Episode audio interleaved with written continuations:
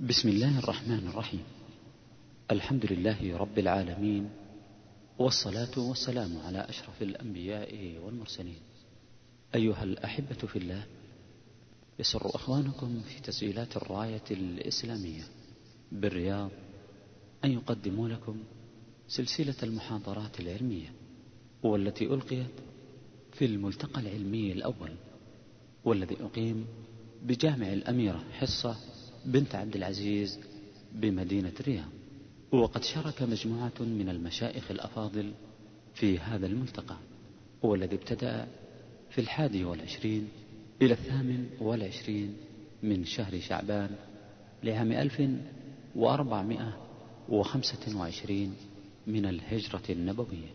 سائلين الله عز وجل أن ينفع المسلمين بهذه المحاضرات وأن يجزي المشايخ الأفاضل خير الجزاء ومع المحاضرة الخامسة والتي هي بعنوان أحكام القيام والتراويح والاعتكاف لفضيلة الشيخ الدكتور عبد الكريم ابن عبد الله الخضير. السلام عليكم ورحمة الله وبركاته. الحمد لله رب العالمين صلى الله وسلم وبارك على عبده ورسوله نبينا محمد وعلى آله وصحبه أجمعين. أما بعد فإن الله جل وعلا قد خلق الخلق من الجن والإنس لهدف عظيم وغاية عظمى هي تحقيق العبودية لله جل وعلا. وما خلقت الجن والإنس إلا ليعبدون. من مظاهر تحقيق العبودية أداء ما أوجب الله على المكلفين. وهذا أحب ما يتقرب به إلى الله جل وعلا إليه. ثم يكمل ما نقص من هذا الواجب بالتطوعات والنوافل التابعة لهذه الواجبات على تنوع هذه العبادات. فالصلاة لها ما يكمل نقصها. والزكاة لها ما يسد ما يسد خللها والصوم له ما يرفو خروقه والحج كذلك.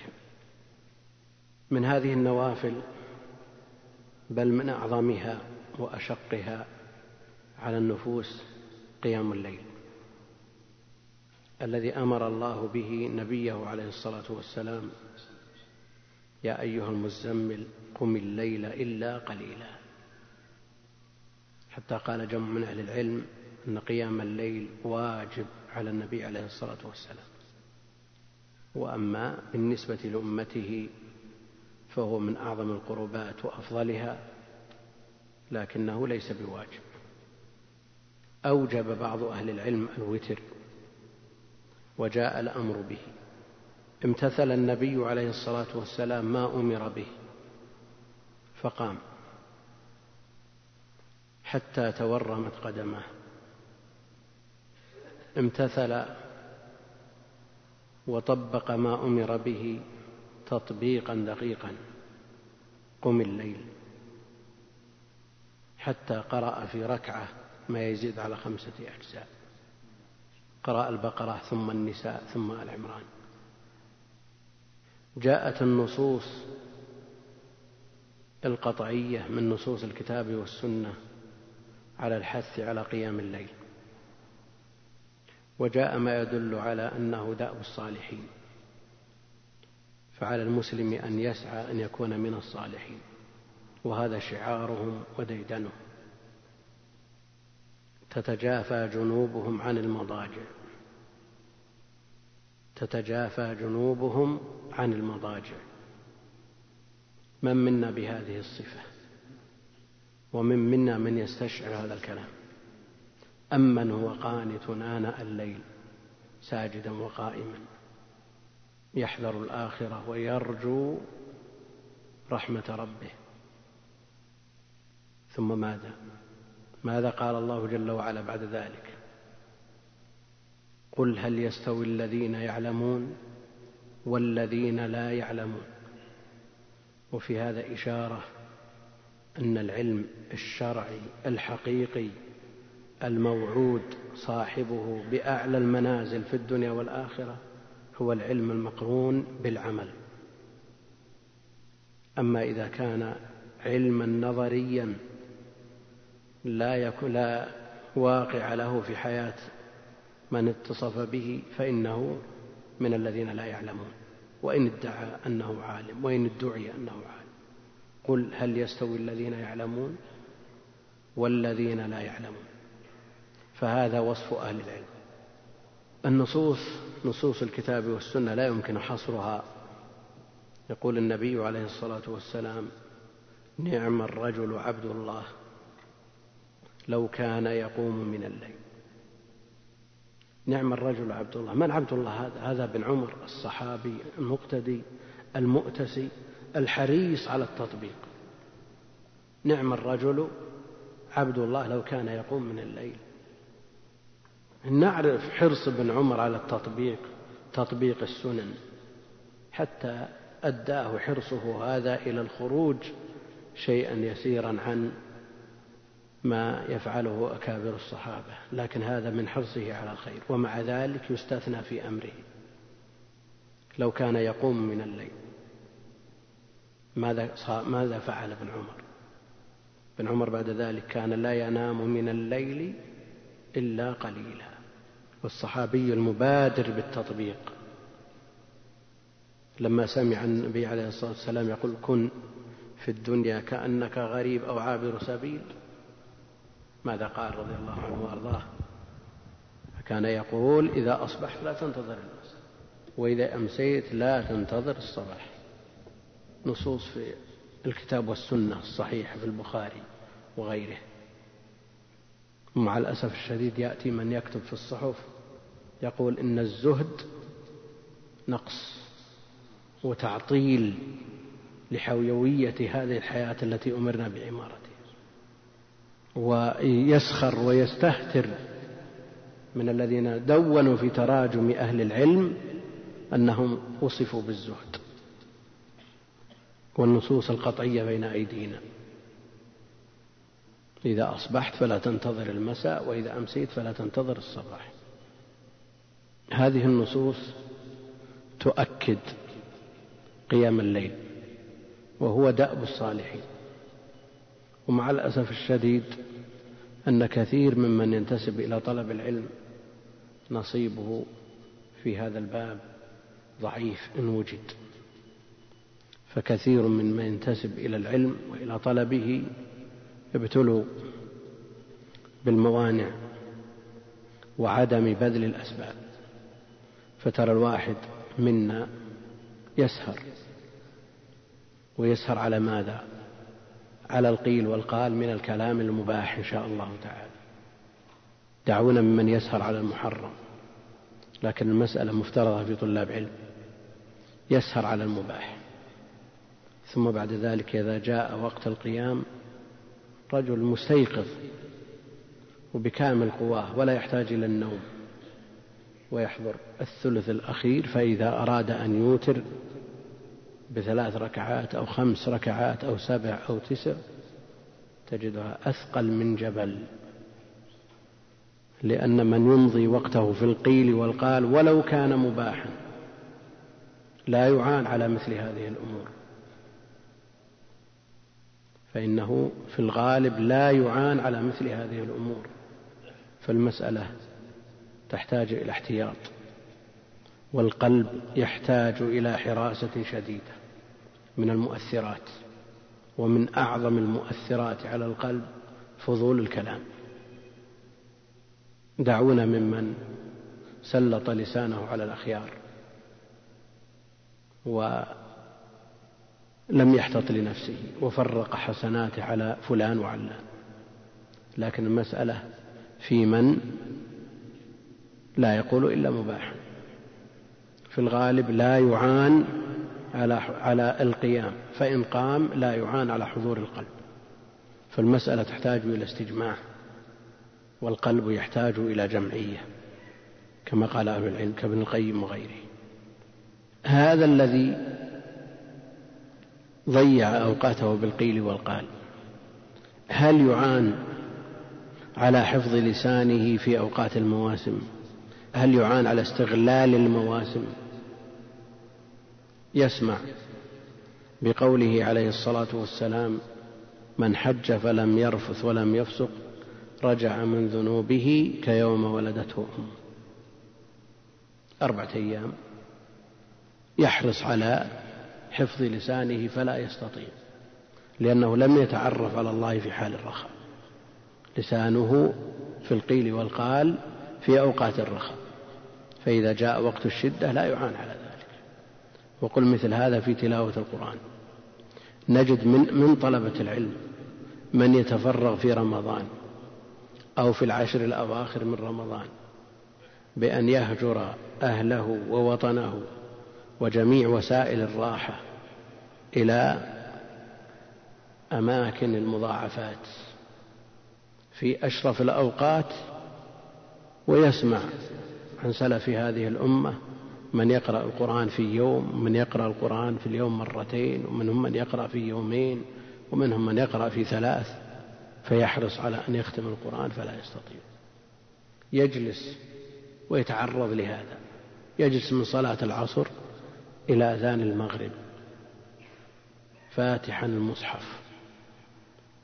يريد أن يقرأ في ساعتين يعني أقل تقدير يقرأ ستة أجزاء. هذا إذا كان ممن لم يتعود يتمرن على قراءة القرآن. يعني جزء بثلث ساعة كل إنسان يستطيع هذا. لكن ما الحصيلة وما النتيجة؟ لأنه لم يتعود في وقت الرخاء. كم يقرأ؟ لا يزيد على جزء. يقرأ آية آيتين ثم يلتفت يمينا وشمالا. عل أحدا أن يعرفه فيجلس معه ليزاول المهنة التي كان يزاولها عامه كله. إن وجد أن جاءه أحد وإلا ذهب هو يبحث عن الناس. طيب لماذا أنت سافرت وتركت أهلك؟ ألا تريد أن تستغل هذه الأوقات؟ هذا واقع كثير من الشباب.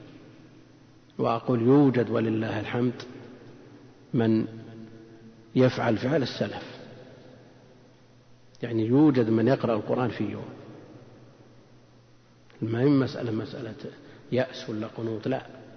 لكن هذا فيه الحث حث الإخوان على استغلال الأوقات. وقوله عليه الصلاة والسلام تعرف على الله في الرخاء يعرفك في الشدة مضطرد في كل شيء.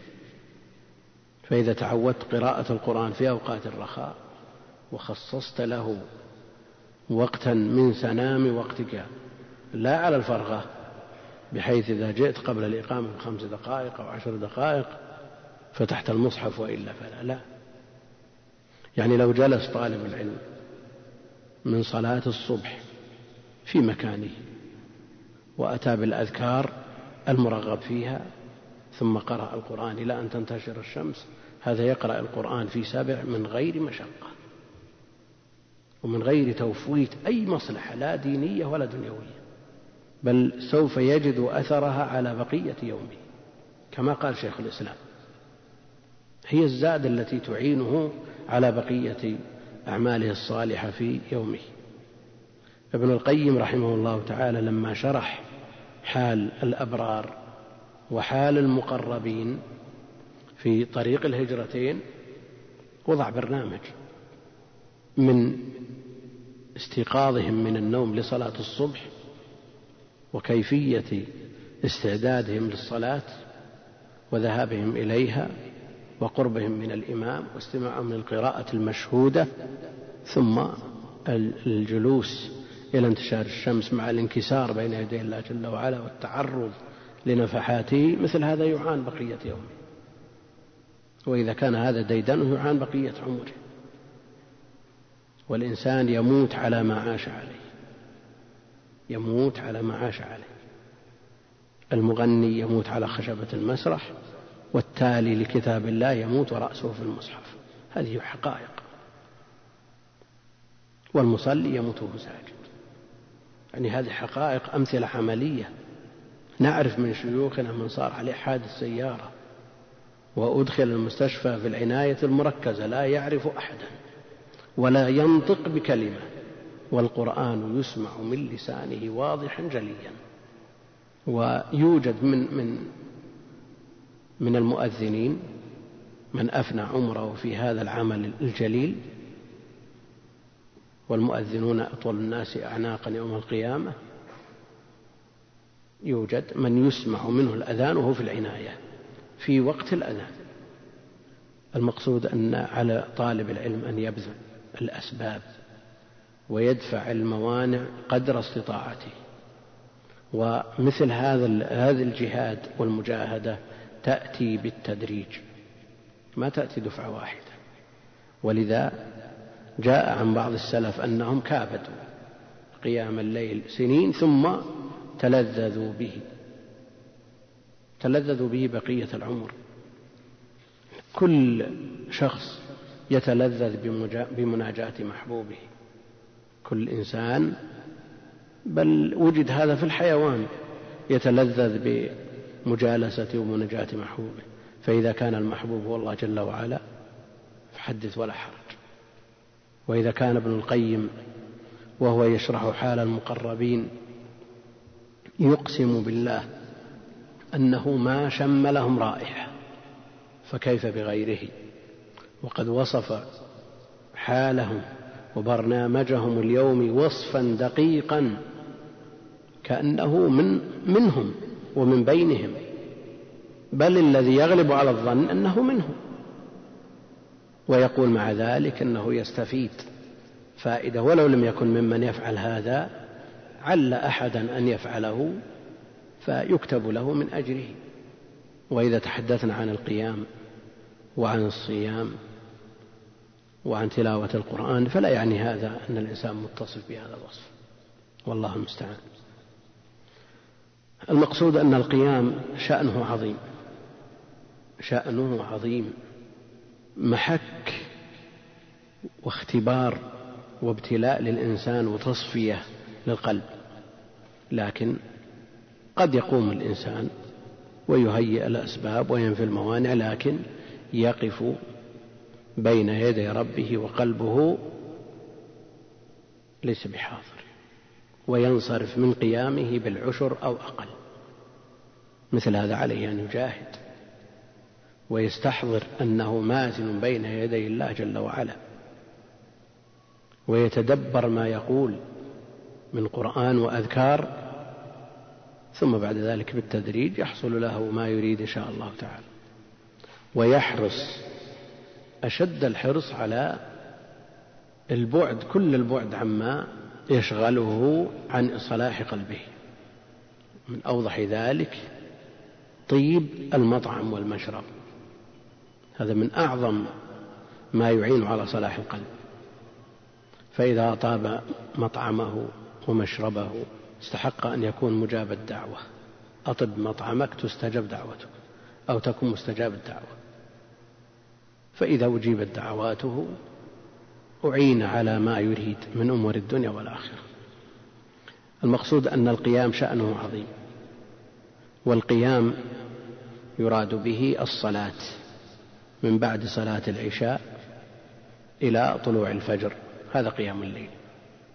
وعمارة هذا الوقت بالصلاة والتلاوة والذكر بالصلاة والتلاوة والذكر وأفضله كما جاء عن النبي عليه الصلاة والسلام وأفضل القيام قيام داود صلاة داود عليه السلام.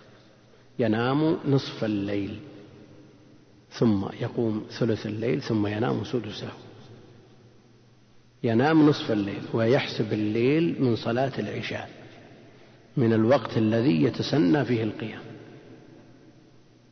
وإذا تم الحساب على هذا الأساس من صلاة العشاء ونام نصف الليل يكون قيامه في الثلث الأخير. بينما لو حسبنا الليل من غروب الشمس صار قيامه بدأ من نصف الليل قبل وقت النزول الإلهي. كما أشار إلى ذلك شيخ الإسلام ابن تيمية وغيره. المقصود أن هذا الوقت يعمر بالصلاة والتلاوة والذكر. فالنوم الذي ينامه بعد صلاة العشاء وينوي به الاستعانة على القيام هو في صلاة وفي قيام وفي عبادة يكتب له أجر.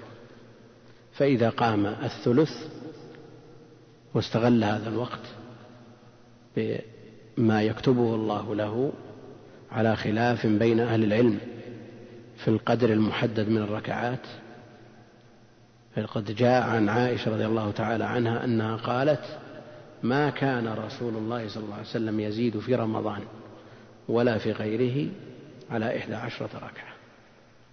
يصلي أربعا فلا تسأل عن حسنهن وطولهن ثم يصلي أربعا فلا تسأل عن حسنهن وطولهن ثم يوتر بثلاث. هذه إحدى عشرة.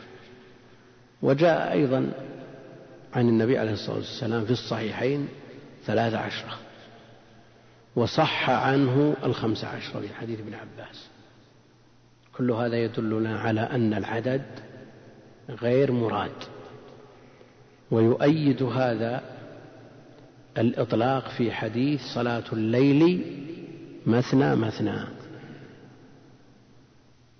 صلاة الليل مثنى مثنى فتصلي في الليل ركعتين ركعتين كما قال ابن عباس صلى ركعتين ثم ركعتين ثم ركعتين ثم ركعتين ثم ركعتين. ثم ركعتين ثم أوتر. خمس عشرة ركعة. المقصود أن العدد غير مراد. بدليل أنه ثبت عنه عليه الصلاة والسلام الزيادة على الإحدى عشرة. وما جاء في حديث عائشة رضي الله تعالى عنها على حد علمها. والمثبت مقدم على النافي. فعلى هذا القول المرجح في القيام أنه لا حد له. بل يصلي الأرفق به والأنفع لقلبه.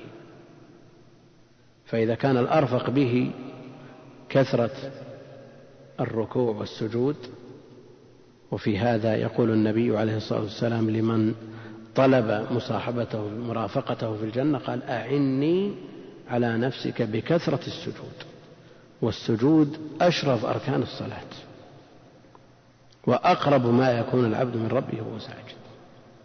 والكثرة مطلوبة. كما قال عليه الصلاة والسلام أعني على نفسك بكثرة السجود. وإذا كان الأنسب له تطويل القيام وكثرة قراءة القرآن لأنه يتلذذ به فالقرآن أفضل الأذكار. والخلاف بين أهل العلم في المفاضلة بين طول القيام الذي هو القنوت قوموا لله قانتين. وهو أشرف من غيره بذكره لا بذاته والسجود أشرف بذاته. وعلى كل حال المسألة مفترضة في من يريد أن يقوم من الليل ساعة أو ساعتين أو ثلاث. ويسأل يقول هل أصلي في ثلاث الساعات إحدى عشرة ركعة أو أصلي ثلاثين ركعة؟ أيهما أفضل؟ نقول إذا أردت أن تقتدي بما ثبت عن النبي عليه الصلاة والسلام كما وكيفا فهذا هو الأكمل. تقول أنا أقتدي بالنبي عليه الصلاة والسلام في حديث عائشة وأنه ما زاد ثم تنقر إحدى عشرة ركعة في عشر دقائق. وتقول أصبت السنة لا يا أخي. إذا أردت أن تنظر إلى هذا العدد فانظر إلى أنه عليه الصلاة والسلام افتتح البقرة ثم النساء ثم آل عمران في ركعة. وركوعه قريب من قيامه. ركوعه وسجوده قريب من السواء فإذا استغل الوقت ولذا جاء في سورة المزمل التحديد بالوقت بالزمن لا بالعدد. قم الليل إلا قليلا ثم في آخر السورة نعم إن ربك يعلم أنك تقوم أدنى من ثلثي الليل ونصفه وثلثه. مقصود أن التحديد بالزمن له نظر بل له الحظ الأكبر من النظر. فالذي يصلي ثلاث ساعات أفضل من الذي يصلي ساعتين اتفاقا. المسألة مسألة وقت. فإذا عمر هذا الوقت بطاعة الله جل وعلا وعندنا ما يؤيد الإطلاق صلاة الليل مثنى مثنى فلتصلي ما شئت. على أن تجتنب السرعة والعجلة التي تذهب بلب الصلاة. تأتي بصلاة صحيحة تفيدك وتقربك من الله جل وعلا. ويرى بعضهم أن ما زاد على الإحدى عشرة بدعة لكن كيف نقول بدعة وقد ثبت عن النبي عليه الصلاة والسلام غير هذا العدد؟ وصح عنه الإطلاق. صلاة الليل مثنى مثنى. في حديث عائشة يصلي أربعا وإذا ضممنا إليه صلاة الليل مثنى مثنى قلنا يصلي أربعا بسلامين. وأهل العلم يؤكدون على أن من قام إلى ثالثة في صلاة الليل فكأنما قام إلى ثالثة في فجر. لا بد أن يرجع. فيصلي أربع. لماذا قالت أربع؟ ما قالت ركعتين ركعتين. لأن الفواصل بين هذه الركعات بين كل أربع ركعات. ولذا سمي الصلاة الصلاة في رمضان تراويح لأنهم يستريحون بين كل أربع ركعات. وهو ما يدل عليه حديث عائشة يصلي أربعا فلا تسأل عن حسنهن وطولهن ثم يصلي أربعا. بداية أنه يدل على أن هناك فاصل بين الأربع. صلاة الليل في طول العام في رمضان تسمى صلاة التراويح والتراويح هو قيام رمضان. وفي البخاري من حديث أبي هريرة من قام رمضان إيمانا واحتسابا غفر له ما تقدم من ذنبه. فالقيام في رمضان هو صلاة التراويح. من قام مع الإمام حتى ينصرف كتب له قيام ليلة. يكتب له قيام ليلة. النبي عليه الصلاة والسلام صلى بأصحابه ليلتين أو ثلاث ثم اجتمعوا في الليلة الرابعة فلم يخرج إليهم ثم بعد أن صلى الصبح ذكر لهم أنه لم يخف عليه مكانهم وأنهم حضروا للصلاة وأنه إنما تركهم خشية أن تفرض عليهم خشية أن تفرض عليهم. فتركه لصلاة التراويح أو لقيام الليل في رمضان جماعة. سببه خشية أن تفرض عليهم فصاروا يصلون أفراد. كل يصلي بمفرده. ومضى الأمر على ذلك حتى توفي النبي عليه الصلاة والسلام. ثم جاءه بعده أبو بكر والأمر على ذلك. ثم تولى عمر فاستمر الأمر على ذلك. ثم رأى عمر رضي الله تعالى عنه وهو الخليفة الراشد الذي أمرنا بالاقتداء به والأخذ بسنته. عليكم بسنتي وسنة الخلفاء الراشدين المهديين من بعدي اقتدوا بالذين من بعدي أبي بكر وعمر. رأى أن يجمعهم على إمام واحد. لماذا؟ لأن الخشية التي أبداها النبي عليه الصلاة والسلام من أن تفرض هذه الصلاة على الأمة ثم يعجزون عن القيام بها هذه الخشية ارتفعت بموته عليه الصلاة والسلام. بموته لا زيادة ولا نقص في الدين. استقر الأمر بوفاته عليه الصلاة والسلام. اليوم أكملت لكم دينكم. فارتفعت هذه الخشية فرأى عمر رضي الله تعالى عنه أن العلة التي من أجلها تركهم النبي عليه الصلاة والسلام ارتفعت ورأى أن صلاتهم مجتمعين أنشط لهم وأعول لهم على هذا القيام. فجمعهم على أبي فصار يصلي بهم جماعة. خرج في يوم من الأيام أو في ليلة من الليالي وهم يصلون فرآهم وأعجبهم وأعجبه أمرهم فقال نعمة البدعة هذه نعمة البدعة هذه. هل صلاة التراويح بدعة؟ يقول نعمة البدعة ها ونعم البدعة هذه والتي ينامون عنها أفضل منها لأنهم يصلون أول الليل وصلاة آخر الليل أفضل بلا شك وصلاة التراويح ممدوحة. لأنه قال نعمة وسماها بدعة. فما معنى قول عمر نعمة البدعة؟ وهل فيه مستمسك لمن يرى أن من البدع ما يمدح؟ لأنه قال نعمة البدعة. والنبي عليه الصلاة والسلام يقول كل بدعة ضلالة. شيخ الإسلام رحمه الله تعالى يرى أن البدعة في كلام عمر لغوية وليست بشرعية. وغيره يقول هي مجاز. استعمال اللفظ في غير ما وضع له. مجاز. وشيخ الإسلام كما هو معروف وجمع من أهل التحقيق ينفون المجاز. لا في النصوص ولا في, ولا في لغة العرب. فهل التراويح بدعة لغوية بعد أن نتفق على أنها ليست ببدعة شرعية؟ شيخ الإسلام يميل في اقتضاء الصراط المستقيم إلى أنها بدعة لغوية. فإذا عرضنا هذا الفعل من عمر رضي الله تعالى عنه وجمع الناس على إمام واحد على التعريف اللغوي والتعريف الاصطلاحي عرفنا أنه هل يمكن أن يقال لها بدعة لغوية أو بدعة اصطلاحية شرعية؟ البدعة في اللغة ما عمل على غير مثال سابق. البدعة في اللغة على ما عمل على غير مثال سابق. والتراويح عملت على مثال سبق ولا ابتدعها عمر من غير أن يسبق لها ذكر ولا وجود؟ عملت على مثال سابق. صلاها النبي عليه الصلاة والسلام بالصحابة جماعة وتركها لا عدولا عنها ولا نسخا لها وإنما تركها خشية أن تفرض شفقة ورحمة ورأفة بأمته عليه الصلاة والسلام.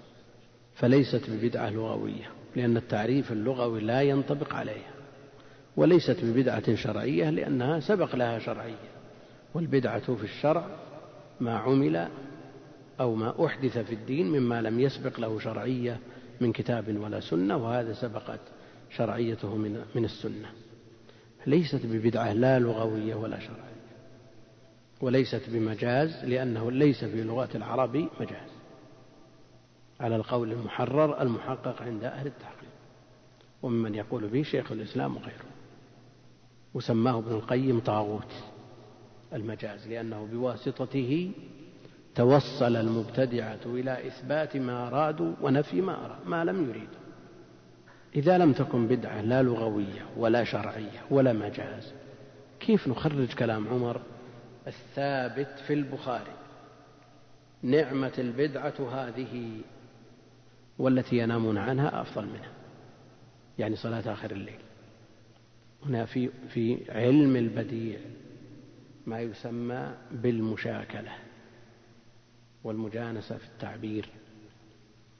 مشاكلة تجد اللفظ واحد والمعنى مختلف. جاء ما يؤيده في كلام العرب. قلت اطبخوا لي. قالوا إيش؟ قالوا اقترح شيئا نجد لك طبخه. قلت اطبخوا لي جبة وقميصا. هذا مشاكلة مجانسة في التعبير.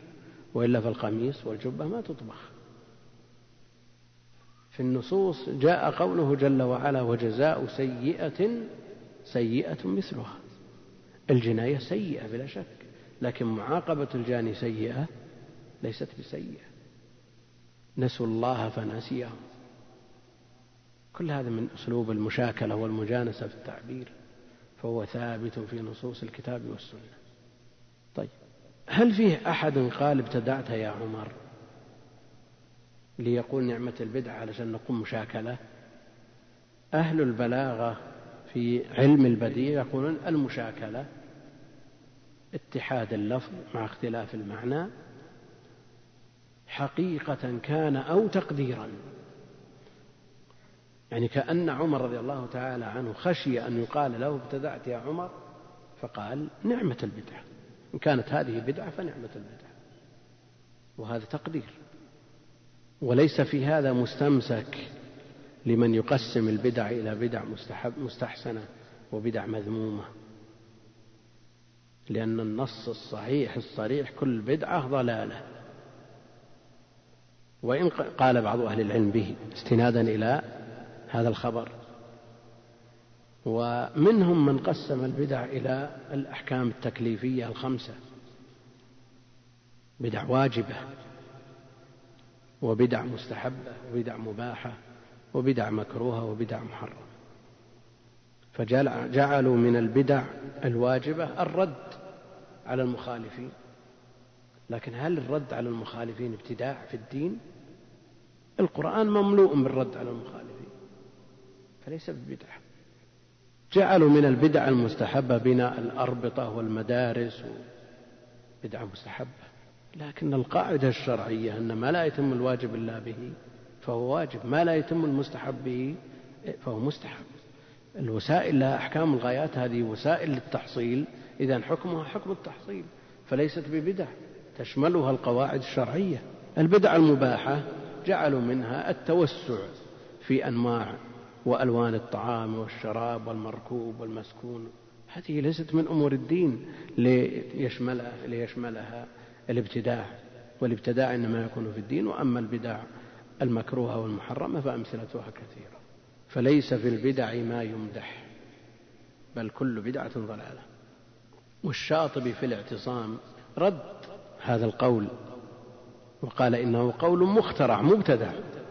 قوض دعائمه بأقوى عبارة وأجود أسلوب رحمه الله. المقصود أن صلاة التراويح التي جمع عمر عليها الناس سنة. وإن أساء بعض الشراح الأدب مع الخليفة الراشد عمر بن الخطاب وعرفنا أن لها أصل في الشرع فليست ببدعة. لما أراد أن يتكلم على قول عمر رضي الله تعالى عنه وأرضاه نعمة البدعة قال البدع مذمومة ولو كانت من عمر. هذا إساءة أدب مع هذا الخليفة الراشد. لكن الله المستعان. يريد أن, أن, أن, أن يحرص على شيء على تحقيق السنة وتطبيقها ثم بعد ذلك يقع في مثل هذا. يكون مثل ما قال بعض الشراح لم يتكلم في المهدي إلا ثلاثة. الحديث الصحيح في البخاري ومسلم. يقول في هذا الحصر نظر. هذه إساءة أدب. أن تشرح كلام من؟ تشرح كلام النبي عليه الصلاة والسلام الذي لا ينطق عن الهوى. وأن تشرح أيضا كلام عمر رضي الله تعالى عنه الذي جاءت النصوص بمناقبه التي لا تعد والأمر بالاهتداء بهديه والاستنان بسنته. المقصود أنها ليست ببدعة وليس في قوله مستمسك لأحد. قيام رمضان الذي جاء الحث عليه. من قام رمضان إيمانا واحتسابا. غفر له ما تقدم من ذنبه. قيام رمضان يتم بصلاة التراويح على أن تكون مع الإمام من بدايته إلى نهايته بحيث لا ينصرف قبل الإمام. من قام مع الإمام حتى ينصرف كتب له قيام ليلة يكتب له قيام هذه الليلة.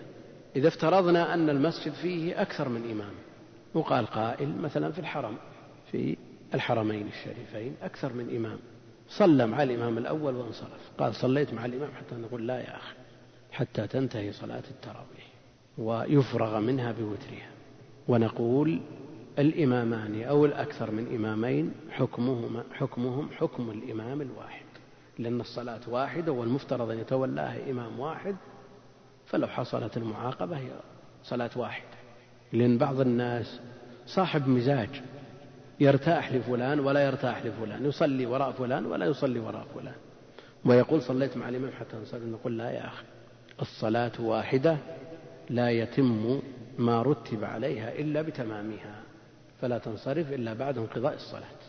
لا ينصرف حتى ينصرف الإمام. طيب الإمام يوتر في أول الليل وجاء قوله عليه الصلاة والسلام اجعلوا آخر صلاتكم بالليل وترا.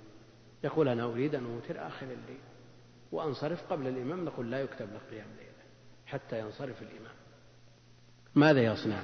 يوتر مع الإمام ويشفع الوتر أو يصلي مع الإمام ويوتر معه ويسلم معه لأن الأقوال ثلاثة في المسألة.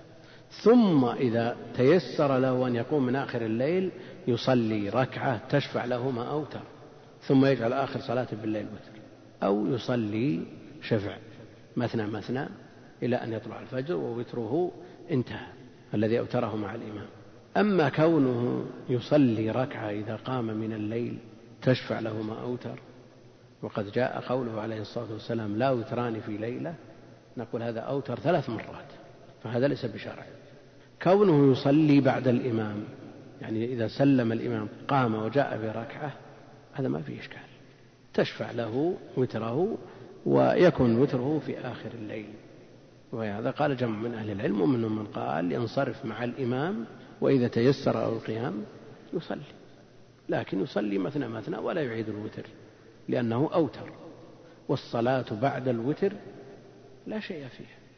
بدليل أن النبي عليه الصلاة والسلام إذا سلم من وتره صلى ركعتين. فدل على أن القول عليه الصلاة والسلام اجعلوا آخر صلاتكم بالليل وترا أمر إرشاد.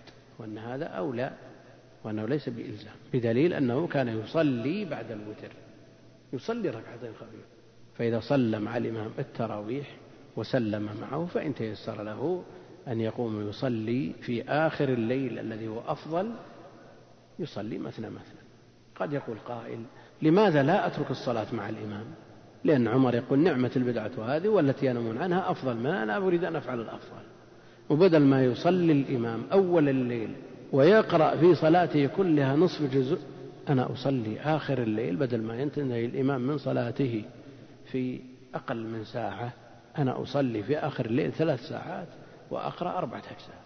له ذلك له ذلك وإنما صلاة التراويح من أجل بعث الهمة والنشاط. لأن يعني بعض الناس إذا لم يصلي مع الناس يرى الناس من يمينه وشماله يتشجع وينشط. إن التراوح راحة ونشاط كل عويجز كسلان. نعم يتشجع الإنسان إذا صلى مع الناس كما أنه يتشجع إذا صام مع الناس. ولذا تجد قضاء رمضان من أثقل الأمور على النفس لا سيما الذي ما تعود الصيام. لكن مع الناس في رمضان يصوم وخفيف عليه الصيام لأنه يرى الناس صائمين فيصوم معهم فإذا كان يأوي إلى صلاة أتم من صلاته مع الإمام وارتفعت منزلته عن أن يتهم بأنه لا يصلي ويقع الناس في عرضه فله ذلك وكان كثير من السلف يصلي صلاة قيام رمضان في آخر الليل وحده. وعلى كل حال لا يكون هذا ذريعة لترك التراويح لأن بعض الناس ينشط مع الناس لكن إذا جاء في آخر الليل قال نوتر بأي شيء. والقيام يصدق على أقل شيء. نقول مثل هذا يصلي مع الناس ولا يفرط في مثل هذا الوعد الذي جاء. والفضل من الله جل وعلا أن من قام مع الإمام حتى ينصرف كتب له قيام ليلة. لا يفرط بمثل هذا إلا إذا كان على يقين من أمره أنه يصلي صلاة أكمل منها. ولا يضره أن يصلي مع الإمام مدة يسيرة ما تكلف شيء ثم إذا قام من الليل يزيد ما شاء.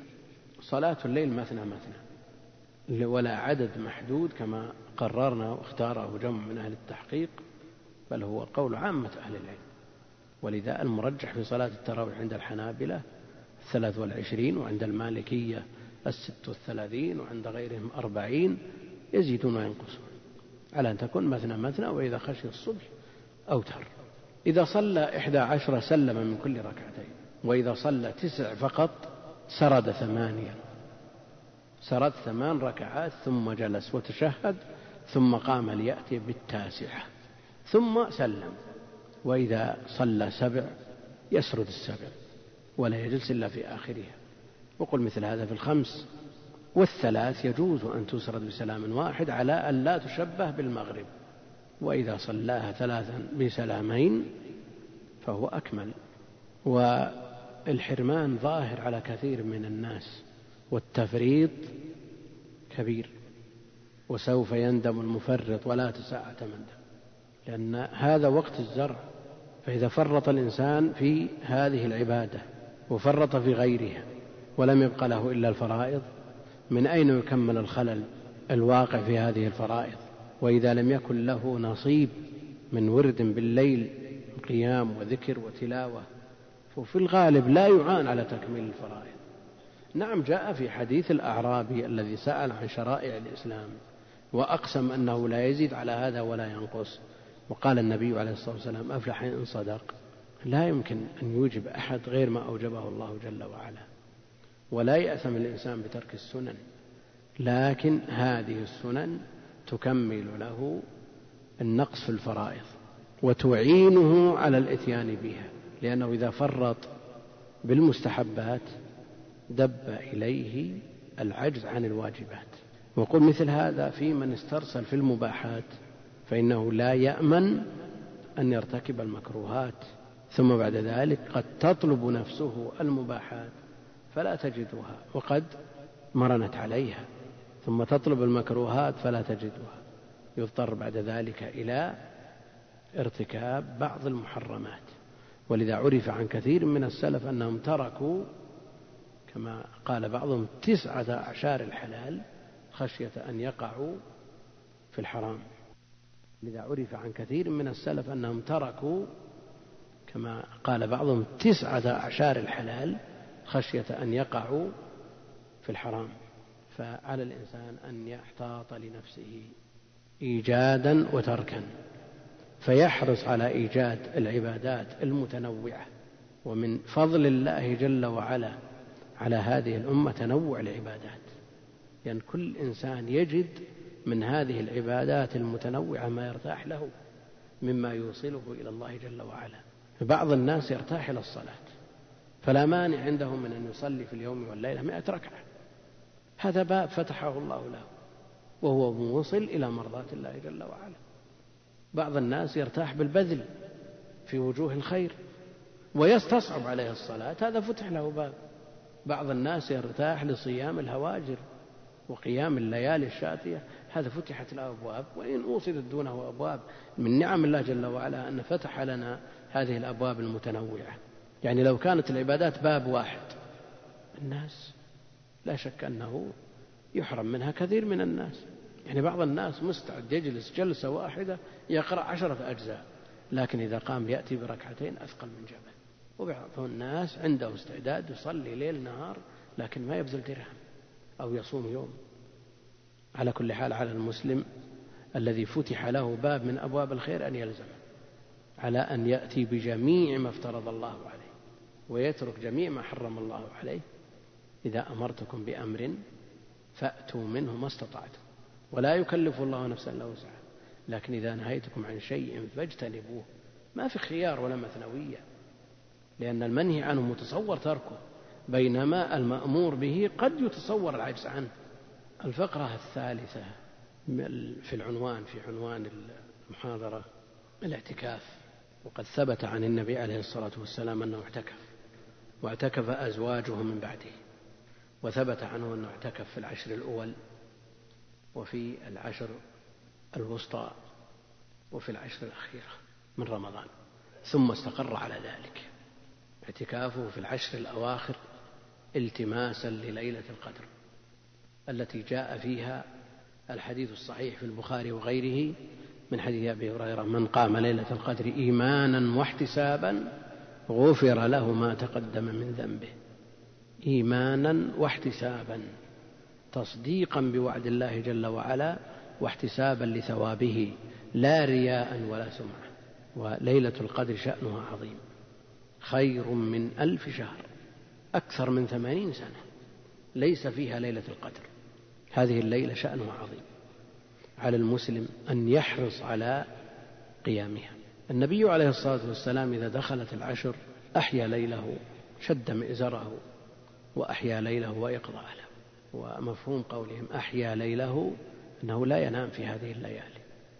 وكان عليه الصلاة والسلام يخلط العشرين بقيام ونوم لكن إذا دخلت العشر شد المئزر وطوي الفراش وأحيا الليل مع أنه ما حفظ عنه عليه الصلاة والسلام قيام ليلة كاملة. اللهم إلا هذه العشر. وهذه العشر هي أفضل ليالي العام لأن فيها ليلة القدر التي شأنها وقدرها عظيم عند الله جل وعلا. فهي ذات قدر عظيم أو من يقومها يكون له شأن وقدر عظيم أو لأنها يقدر فيها ما يكون في أيام العام المقصود أنها ذات قدر عظيم وشأن من وفق لقيامها إيمانا واحتسابا غفر له ما تقدم من ذنبه ومن حرم القيام فقد حرم. يعني لا أشد من هذا الحرمان. يعني ما يعادل ثلاث وثمانين سنة ونصف في ليلة واحدة. فضل الله عظيم ولا يحد فضله لكن الحرمان لا نهاية له.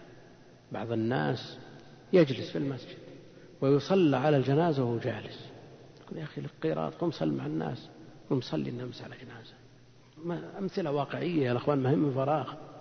الحرمان لا نهاية له لكن من أعظم الحرمان أن يحرم هذه الليلة العظيمة.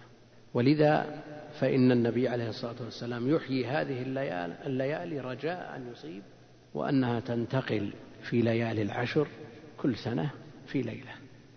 ولذا جاءت النصوص الصحيحة مختلفة في هذا الباب.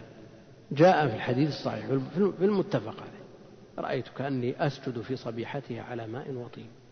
فوقف المسجد ليلة إحدى وعشرين ورؤي الطين في وجهه عليه الصلاة والسلام صبيحة إحدى وعشرين.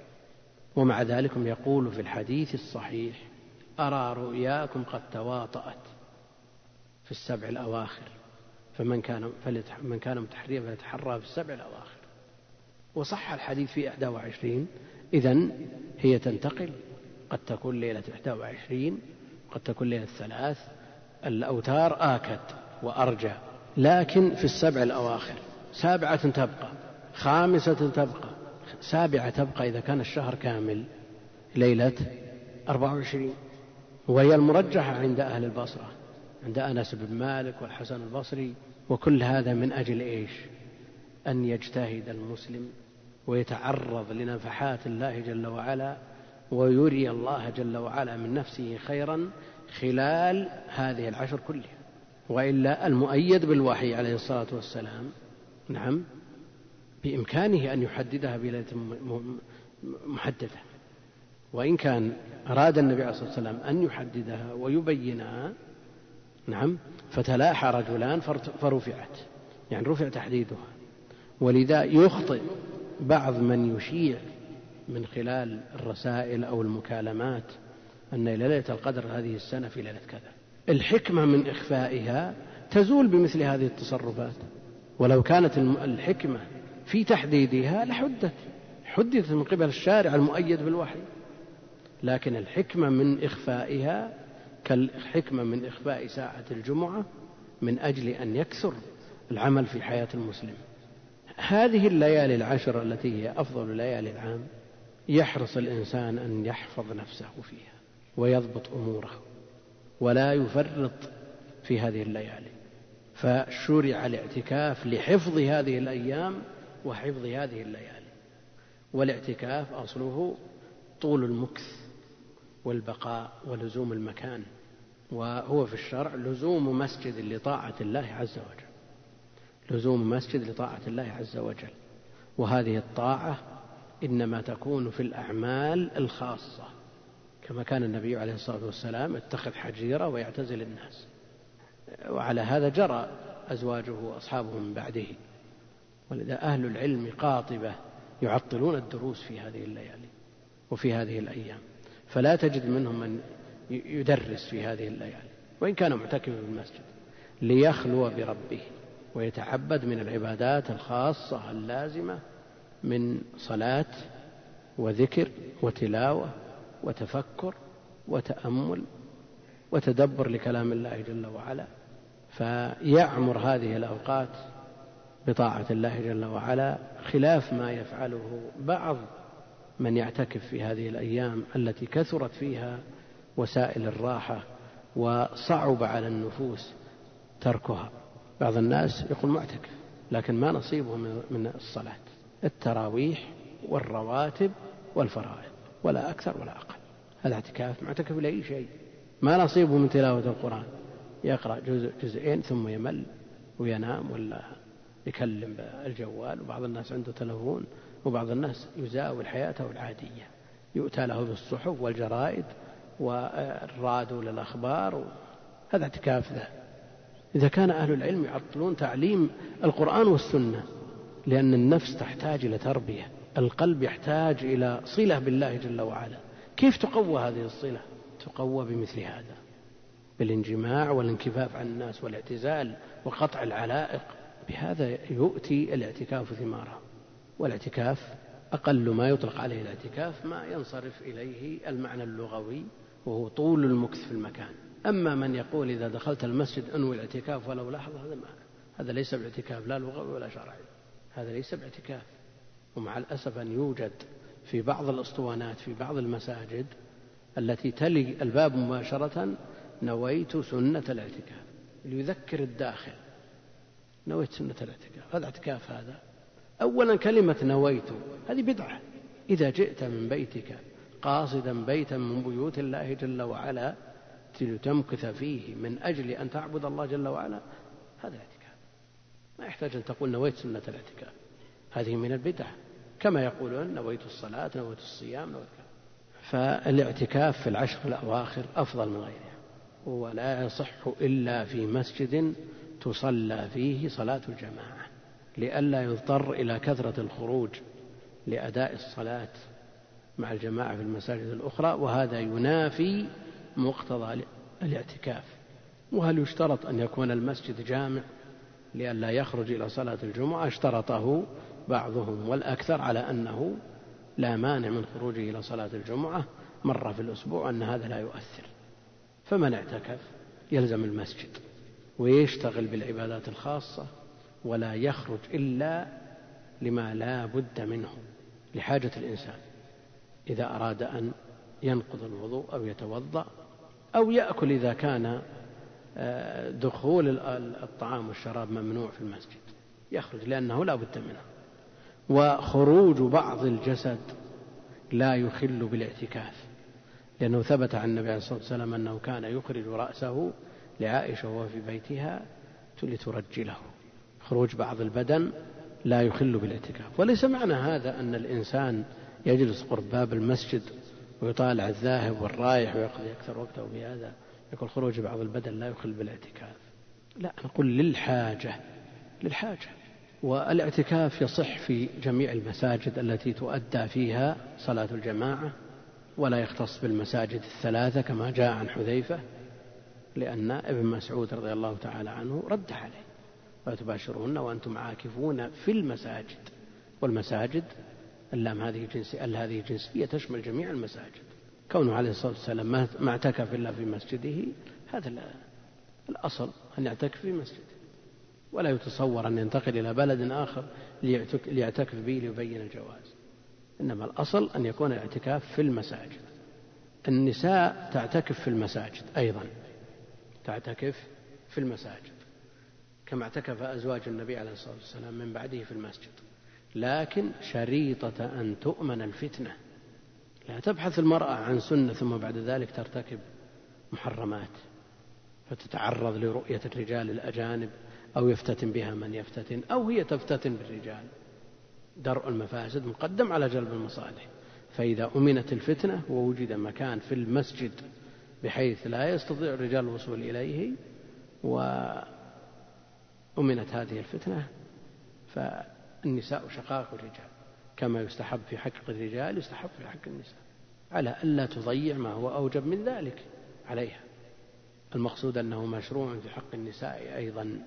أكرر ما ذكرته سابقا على الإنسان أن يحفظ أوقاته ويعمرها بذكر الله جل وعلا تلاوة كتابه والعبادات ويحرص يعني في غير الاعتكاف على النفع العام والخاص. سلف هذه الأمة وثبت عن مالك وغيره أنهم كانوا يعطلون دروسهم.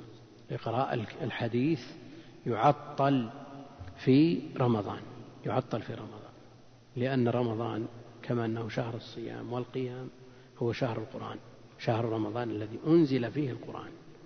فعلى طالب العلم أن يحرص على قراءة القرآن.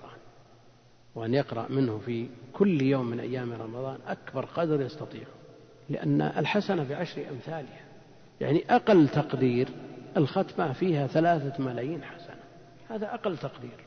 يعني على ما عرف من خلاف بين أهل العلم في المراد بالحرف هل هو حرف المبنى أو حرف المعنى لكن ثقتنا بفضل الله جل وعلا أن المراد به حرف المبنى لا حرف المعنى.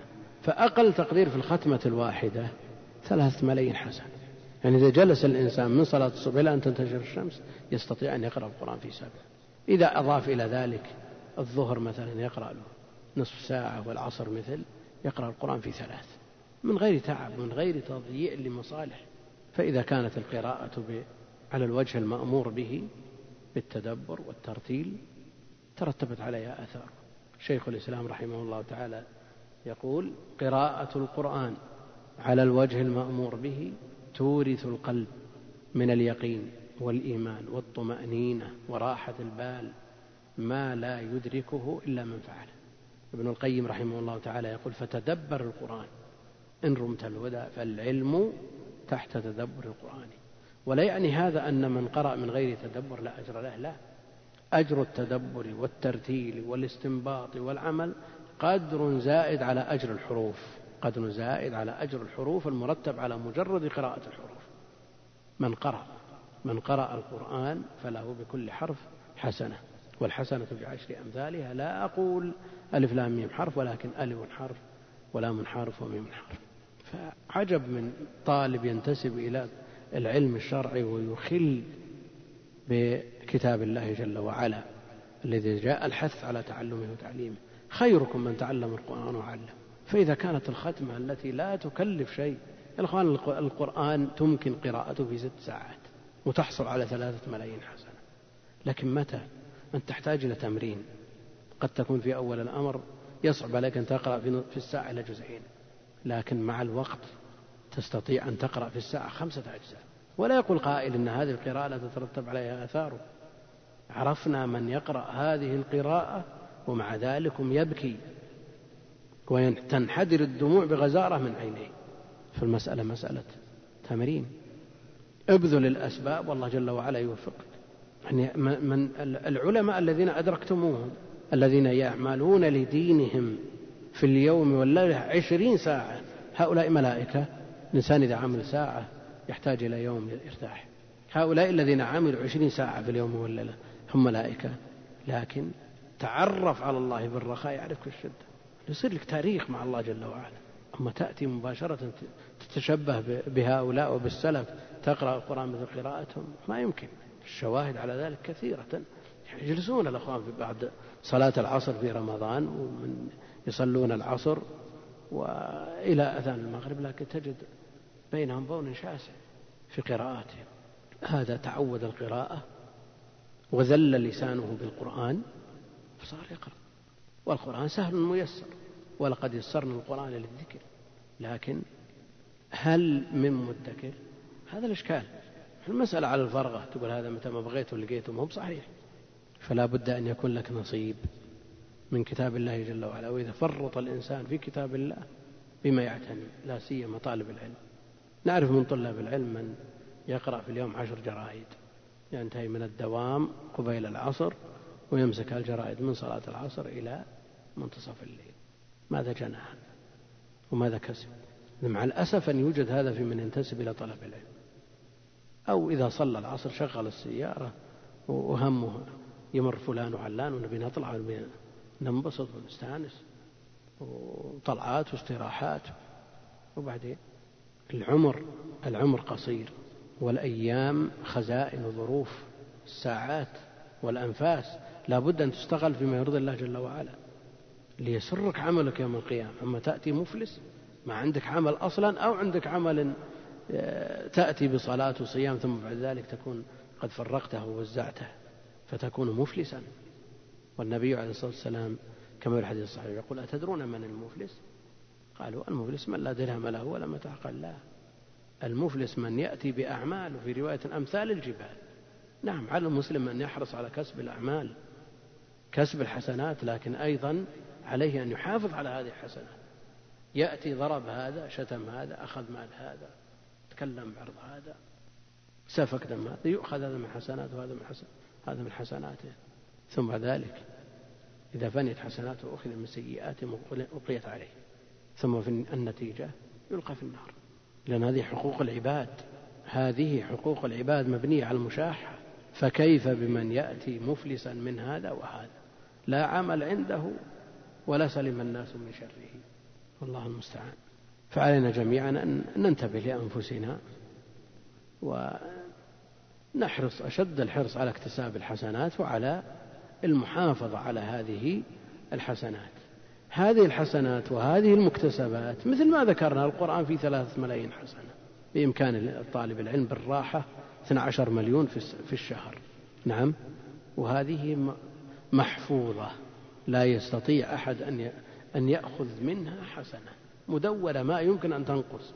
هذا على أقل تقدير وإلا فالله جل وعلا يضاعف لمن يشاء إلى سبعمائة ضعف إلى أضعاف كثيرة. جاء في المسند في خبر فيه مقال إلى ألفي ألف حسنة. يعني هل يتصور أن يقول مسلم منين الحسنات؟ كل شيء له نهاية. ما صحيح. هذا فضل الله لا يحد لكن الذي يحرم الإنسان نفسه. يعني إذا كان أدنى أهل الجنة منزلة آخر من يخرج من النار يقال له تمنى. تنقطع به الأماني ما يدري شو يقول. هو متمني من الدخول عند الباب. ثم يقال له يكفيك ملك أعظم ملك في الدنيا؟ يقول إيه, إيه يا رب؟ قل لك ملك أعظم ملك في الدنيا وعشرة أمثاله لكن علينا أن نعمل علينا أن نعمل لأن الصفر لا يقبل الضرب. أوجد من أرل عليك أن تري الله جل وعلا من نفسك خير. ثم الله جل وعلا لا يضيع أجر من أحسن عملا بل يأخذ هذه الأعمال ويربيها لا سيما الصدقات. كما يربي أحدكم فلوة فعلى طالب العلم أن يجتهد في كسب الحسنات وعليه أيضا أن يحرص على المحافظة على هذه الحسنات. فلا يجمع الحسنات ويتعب في جمعها ثم يفرقها لأدنى سبب. ويفرقها على من؟ هل تصور الإنسان يفرق حسناته على أحبابه وأحب الناس إليه؟ لا العكس. يفرقها على أناس لا ما يريد لا يحبهم ولا يحبونه. هذه زيادة في النكاية. والله المستعان.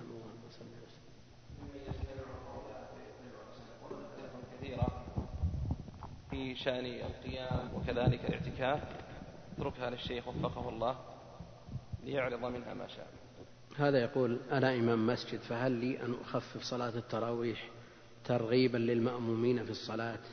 لأنني إذا أطلت ترك بعضهم الصلاة معي. وهل حديث من أم قوما فليخفف عام للفرض والنفل أم خاص بالفرض الأصل أنه سيق في الفرض لكن ينبغي ملاحظة المأمومين ومراعاة أحوالهم لأن فيهم السقيم والضعيف وذا الحاجة تراعى أحوالهم وتؤلف قلوبهم على العبادة ويتخولون بها. لكن كما قال الشيخ سعد بن عتيق رحمة الله عليه الحديث ليس فيه حجة للنقارين. أيكم من الناس فليخفف. هذا ليس فيه حجة للنقارين. ومع الأسف أنه يوجد من الأئمة أنه يكفيه أن يقول الناس هذا فلان أول من يطلع من المساجد. ويكفيه أن يصلي خلفه عشرة صفوف لأنه أول من ينصرف من الصلاة. هذا ليس بهدف. على الإمام أن يصلي صلاة تؤتي ثمارها وتترتب عليها آثارها وعليه أن يعظ الناس بالقرآن. عليه أن يعظ الناس بالقرآن. ويستحب أهل العلم أن يسمع الناس القرآن كاملا. العام الماضي شخص انتهى رمضان وما ما دخل المائدة. خمسة أجزاء. قرأها النبي عليه الصلاة والسلام في ركعة. فلا هذا ولا ذاك. لا تمل الناس. ولا تنقر الصلاة وتذهب لبها وخشوعها وتضيع أثرها على من جاء ليصلي خلفه. لأن القرآن من أعظم ما يوعظ به الناس. فإذا قرأت قراءة تؤثر في الناس ترتبت الآثار على الصلاة. فتوسط في أمرك لا تمل الناس بالتطويل إلى وقت قريب أنا صليت وراء إمام الآن هو من كبار أهل العلم. قرأ في ليلة خمسة أجزاء في صلاة التهجد يعني من ثلاثين سنة. قرأ خمسة أجزاء وهو الآن الشيخ موجود من الكبار يعني من, من الهيئة. خمسة أجزاء. الآن يا الله يقرون جزئين في صلاة التهجد. يقول يملون الناس. صلاة كم الليالي التي فيها تهجد؟ هي عشر ليال لا أكثر ولا أقل أو تسع. ينبغي أن تستغل مثل هذه. والملاحظ أن الذي يتعامل مع الله جل وعلا في القيام هو القلب وليس البدن وليس البدن. ما تقول هذا شيخ كبير ما يستطيع القيام وهذا شاب نمسه الليلة نعوده على ونمرنه على طول القيام؟ لا. الذي تعامل مع الله جل وعلا هو القلب. أنا أدركت شيخا جاز المئة جاز المئة ويصلي صلاة التهجد خلف شخص قراءته غير مشجعة يعني صوته غير مشجع. فلما صلى في ليلة من الليالي وقد اعتاد أن يصلي في كل تسليمة بجزء من القرآن خفف في التسليمة الأخيرة. لماذا؟ لأنه سمع مسجد يؤذن والعادة أنه إذا سمع الأذان معناه أن المسجد انتهى من الصلاة. فظن أنه تأخر.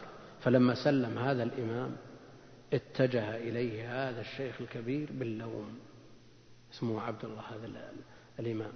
يقول يا عبد الله لما جاء وقت اللزوم ضيعت صلاتنا.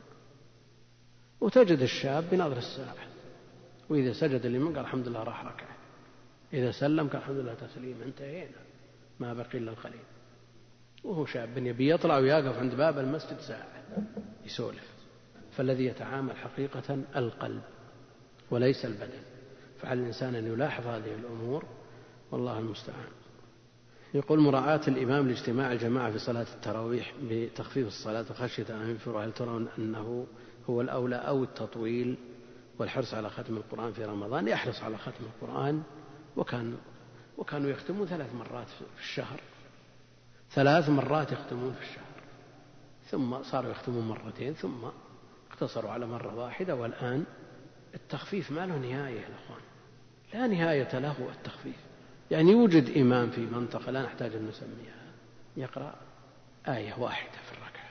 آية واحدة في الركعة. انتهى. رمضان وما أنهى البقرة. مشكلة هذه. يعني لا شك أن الأمر النبوي مقدم على كل من أيكم أم الناس فليخفف. لكن الذي قال أيكم أم الناس فليخفف؟ قرأ في الفريضة. قرأ الطور وقرأ قاف واقتربت وقرأ الجمعة والمنافقون وقرأ ألف لام من السجدة وسورة الإنسان. يعني التخفيف نسبي. ليس معنى التخفيف أنك تنقر الصلاة. لكن في مقابل ما جاء من صلاة معاذ تفتتح البقرة في في الفريضة لا أيكم من الناس فالأمور نسبية. ومثل ما قال الشيخ سعد رحمة الله عليه ليس في الحديث حجة للنقارين صحيح. رحمة الله عليه. يقول هل للإمام أن يختم القرآن الأفضل للإمام أن يختم القرآن في صلاة التراويح؟ وهل على الإمام أن يراعي حال من خلفه من المؤمنين؟ أم هذا خاص يذكر أسئلة حول بعض. نعم.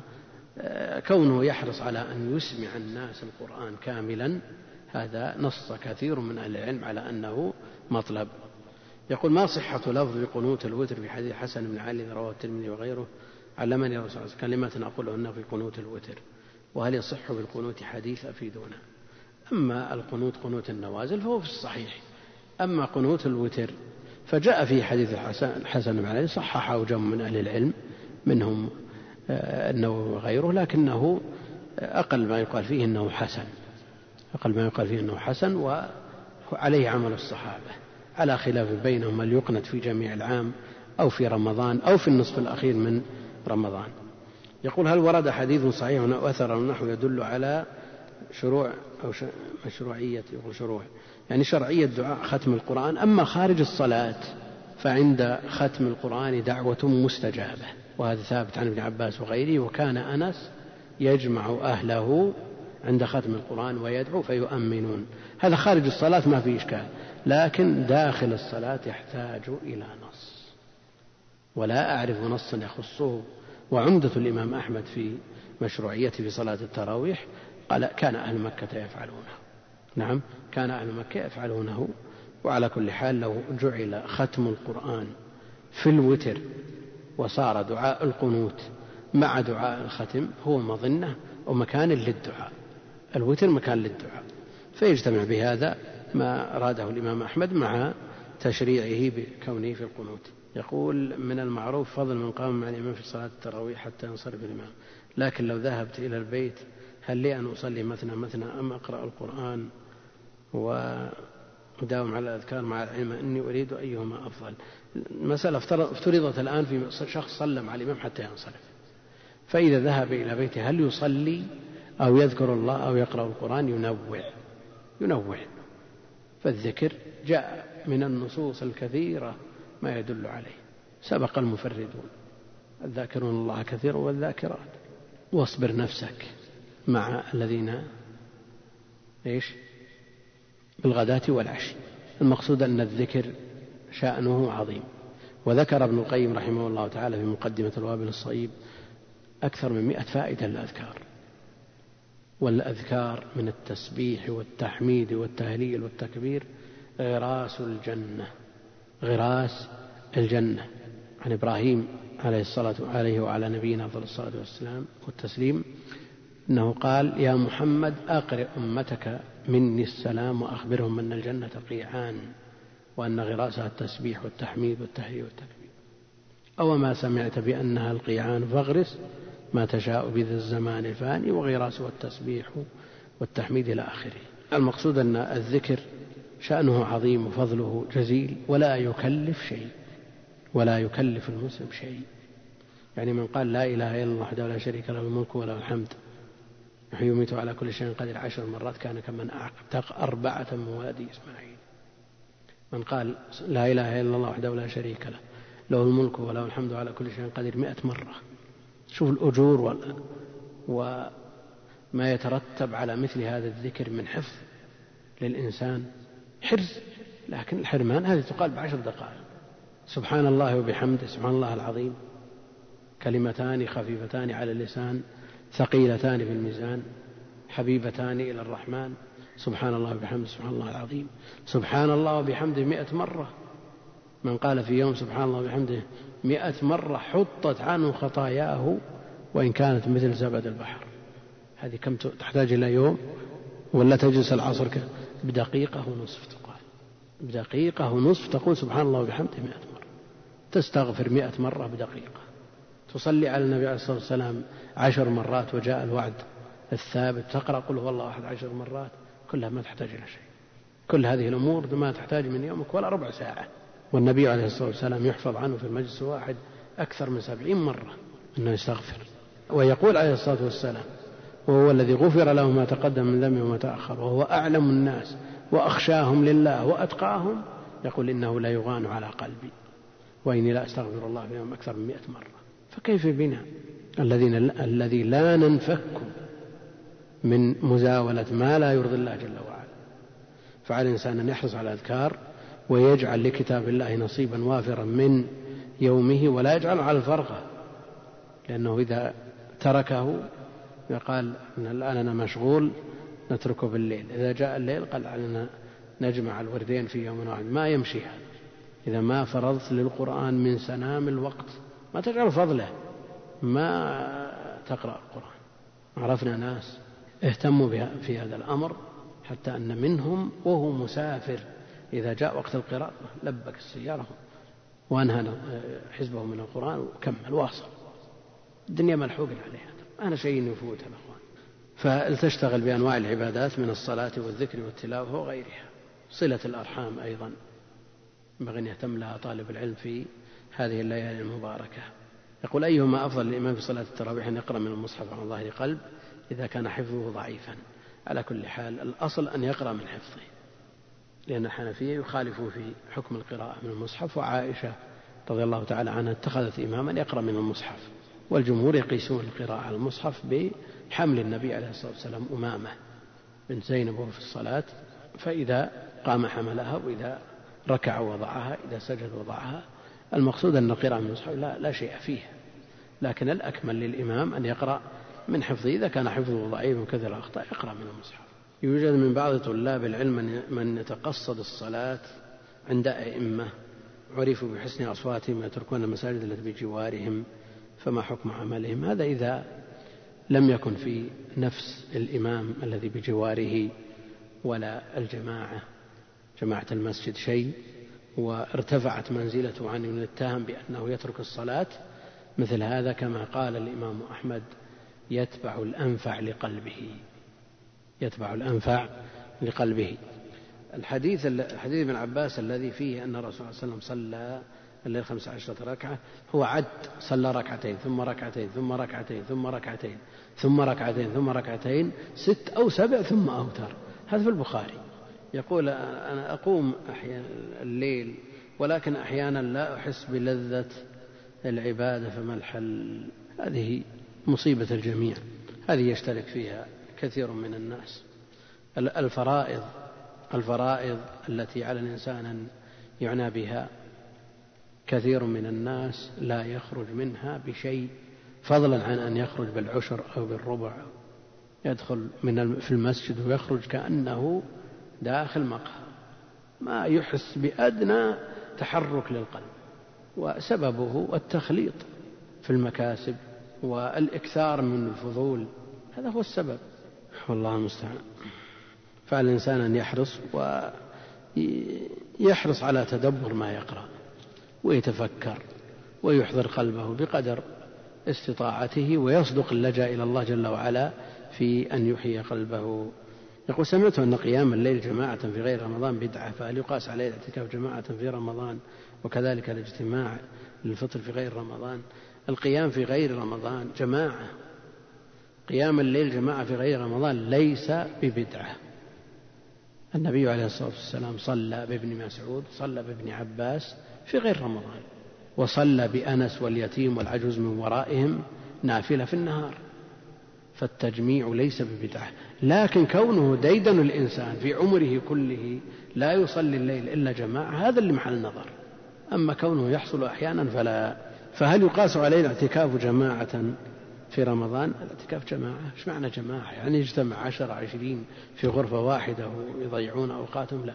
الأصل أن ينزوي الإنسان في زاوية من المسجد أو يحتاج الحجيرة أن تيسر أو في غرفة مستقلة هذا يكون أجمع لقلبه وأبعد عن الرياء وأحفظ لوقته. لكن إن لم يتيسر إلا غرف يسيرة مثلا يجتمع فيها خمسة ستة على, على أن يحرصوا على استغلال الوقت. كذلك الاجتماع للفطر في غير رمضان ما في شيء. يعني من فطر صائما من فطر صائما يشمل أن يفطر معه على مائدته وهذا فيه نوع اجتماع ويشمل أيضا أن يدفع له فطورا يفطر عليه في بيت يقول ما الدليل على ختم الدعاء القرآن في الصلاة داخل الصلاة؟ هذا ما عليه دليل فيما أعلم. جرت عادة بعض الأئمة في العشر الأواخر من رمضان تقديم تسليمتين لتكون مع صلاة التراويح فهل هذا العمل أصل في السنة؟ لا أدري وش اللي يجعلهم يصنعون هذا. يصلون خمس تسليمات خفيفة ثم يصلون تسليمة ثقيلة لأنها تهجد. إيش معنى تهجد؟ إيش الفرق بينه وبين التسليمة التي قبلها؟ لا أعرف له أصلا. هم يريدون أن يخففوا من صلاة آخر الليل. علما بأن صلاة آخر الليل مشهودة وهي أفضل من صلاة أول الليل. فإما أن تقتصر على الصلوات الخفيفة في أول الليل ثم بعد ذلك تصلي في آخر الليل صلاة ثقيلة مناسبة لوقت النزول أو تجعل الصلاة كلها ثقيلة. يعني إذا كنت تريد تقول لا أريد أن أصلي أكثر من 11 تصلي ركعتين بعد صلاة الفريضة في أول الليل ثقيلتين ما هي بتراويح. تصلي تسليمتين وتترك ثلاث في آخر الليل. أما بهذه الطريقة لا أعرف له أصل وهو موجود حتى موجود قبل قبل أربعين وخمسين سنة. موجود يعني في الرياض في القصيم موجود. يقرنون شيء من صلاة التهجد مع التراويح. لكن لا أعرف له أصل ولا أدري ما الفرق بين التسليمة الخامسة والسادسة. هذه بخمس دقائق وهذه بنصف ساعة. يقول إذا كنت في بيت فأردت قيام الليل وأنا أنام في المجلس فهل الأفضل الجهر بالقراءة أو السر؟ وكذلك تشغيل الإنارة أتركها مطفأة أفضل إذا كنت لا تحتاج الإنارة. وخشيت من إيقاد المصابيح أن يشعر بك أحد فالأقرب إلى الإخلاص أن لا تشعل الإنارة إذا لم تحتاج إليها. وكذلك رفع الصوت يكون بين الجهر والسر. يقول عندما يبدأ الإمام بالدعاء ويبدأ بتمجيد الله تعالى وتحميده والثناء عليه ما في المأموم يرفع يديه ويسبح مع كل تحميدة وثناء. رفع اليدين للدعاء. إذا شرع الإمام في الدعاء يرفع يديه. يقول هل يبدأ بحمد الله أو بما جاء في حديث الحسن؟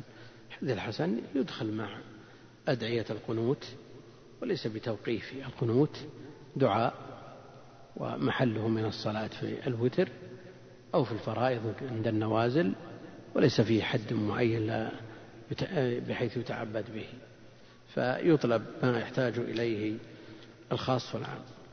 هل من ترك قيام بعض الليالي مثل من سافر بعض الليالي في المستطع القيام هل له الفضل الوارد في قوله من قام رمضان إيمانا واحتسابا غفر له ما تقدم من ذنبه؟ على كل حال من سافر وله عمل يعمله في الحضر يكتب له ما كان يعمله مقيما وكذلك إذا مرض. لكن في مثل هذه الليالي لا يفرط في العمل الصالح ولو كان مسافرا. يقول يوجد مسجد خارج حارتنا وبعد حوالي عشر دقائق بالسيارة وإمامه حسن الصوت ويطيل في قيامه ومناسب لي جدا لحصول فوائد عظيمة كالخشوع وتدبر القرآن فهل ذهابي إليه جائز؟ وهو الأنفع لقلبك. على أن تشعر الإمام أنك ما تركته زهدا فيه ولا كراهة لشيء من أفعاله. إمام مسجدك القريب منك لتستمر المودة والمحبة التي من أجلها شرعت الجماعة. يقول هل أفضل صلاة التراويح مع الإمام والليل وتأخيرها إلى آخر الليل في البيت؟ هذا سبق الحديث عنه. انتشرت في هذه الأزمان عند بعض الشباب تتبع الأصوات الحسنة للأئمة مما أدى إلى تطريب بعض الأئمة لأصواتهم وتلحين تلحينا يشبه الأناشيد. على كل حال التطريب ممنوع وجرح المنهال بن عمرو بكونه يقرأ القرآن بالتلحين. سمعنا التلحين أنه يغني لا. لكن يمد بعض المدود الزائدة. وهذا أمر مخترع مبتدع. لكن تزيين الصوت بالقرآن مطلوب. وجاء فيه زينوا القرآن بأصواتكم. ليس منا من لم يتغنى بالقرآن ما أذن الله بشيء ما أذن به يتغنى المقصود أن تحسين الصوت مطلوب. وقد يقول قائل إذا تأثرت من تحسين الصوت ولم أتأثر بالقراءة نفسها من إمام أقل منه صوتا فأنا ما تأثرت بالقرآن أنا تأثرت بالصوت. نقول لا يا أخي أنت تأثرت بالقرآن المؤدى بهذا الصوت. وهذه مسألة تشكل على كثير من الناس. يقول أنا أسمع سورة الواقعة من فلان ما كأنها قرآن ولا تأثر وأسمعها من فلان فأتأثر. نقول أنت ما تأثرت بالصوت تأثرت بالقرآن المؤدى بهذا الصوت ولذا أمرنا بتزيين الصوت بالقرآن. يقول ما رأيك في تتبع الأصوات خلال صلاة التراويح والقيام والذهاب المسافات البعيدة لذلك؟ وهل صحيح أن عشق الأصوات مثل عشق الصور من تعبد به وقد شابه المتصوفة نقول تزيين الصوت بالقرآن بما لا يخرج القرآن عن حقيقته. أما إذا أدى ذلك إلى إخراج القرآن عن حقيقته أو حصل منه زيادة في الحروف بعض الناس يجلب من هذه المحدثات التي الأصل عدمها في العبادات يعني مكبرات الصوت يجلب منها هي على كل حال محدثة والأصل عدمها فإذا قامت الحاجة الداعية لذلك لا مانع من استعمالها وهو المفتى به والمعمول به لكن تبقى أن الحاجة تقدر بقدرها. يأتي إمام خلف خمسة أشخاص ويأتي بمكبرات بعشرات الألوف أو يأتي بمؤثرات صوتية تردد وراءه هذا لا يليق أبدا بالصلاة. هذا تلاعب. هل الأفضل قراءة القرآن السريعة في رمضان القراءة المتأنية المتدبرة مع قراءة آه، التفسير لما يشكل؟ هذا يقصد في خارج الصلاة خارج الصلاة. أن يختلف أهل العلم في كثرة المقروء مع السرعة في القراءة أو قلة المقروء مع التأني في القراءة والتدبر. هذه مسألة خلافية بين أهل العلم لكن المسألة مفترضة. يا إخوان في من أراد أن يقرأ ساعة؟ هل يقرأ خمسة أجزاء أو يقرأ جزئين؟ أيهم أفضل؟ هذا محل الخلاف. ما هو الخلاف مخ... الخلاف في شخص يريد أن يقرأ خمسة أجزاء هز ولا ترتيل؟ هذا ما في خلاف. الترتيل أفضل إجماع.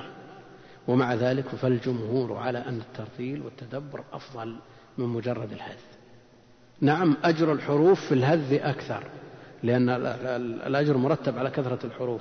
لكن أجر التدبر الترتيل أعظم. يمثل ابن القيم هذا الكلام بمن أهدى درة واحدة. قيمتها مرتفعة جدا. واحدة. هذا ختم مرة بالتدبر الترتيل ومن أهدى عشر درر قيمة هذه العشر أقل من هذه الدرة. وعلى كل حال كل على خير. والأفضل التدبر والترتيل ولو قل المقروء. لكن المسألة مسألة تعود. الإنسان إذا تعود على الهذ ما يصعب عليه أن يترسل. فعلى الإنسان أن يقرأ على وجه المأمور به من أول الأمر وإذا كان في الأوقات الفاضلة والأماكن أماكن المضاعفات وأراد أن يكسب أكبر قدر من الحسنات فله ذلك وكثير من السلف يفعله. أثر عنهم أنهم يختمون كل يوم. والله أعلم وصلى الله وسلم وبارك على عبده ورسوله نبينا محمد وعلى آله وصحبه أجمعين. جزا الله فضيلة الشيخ خير الجزاء.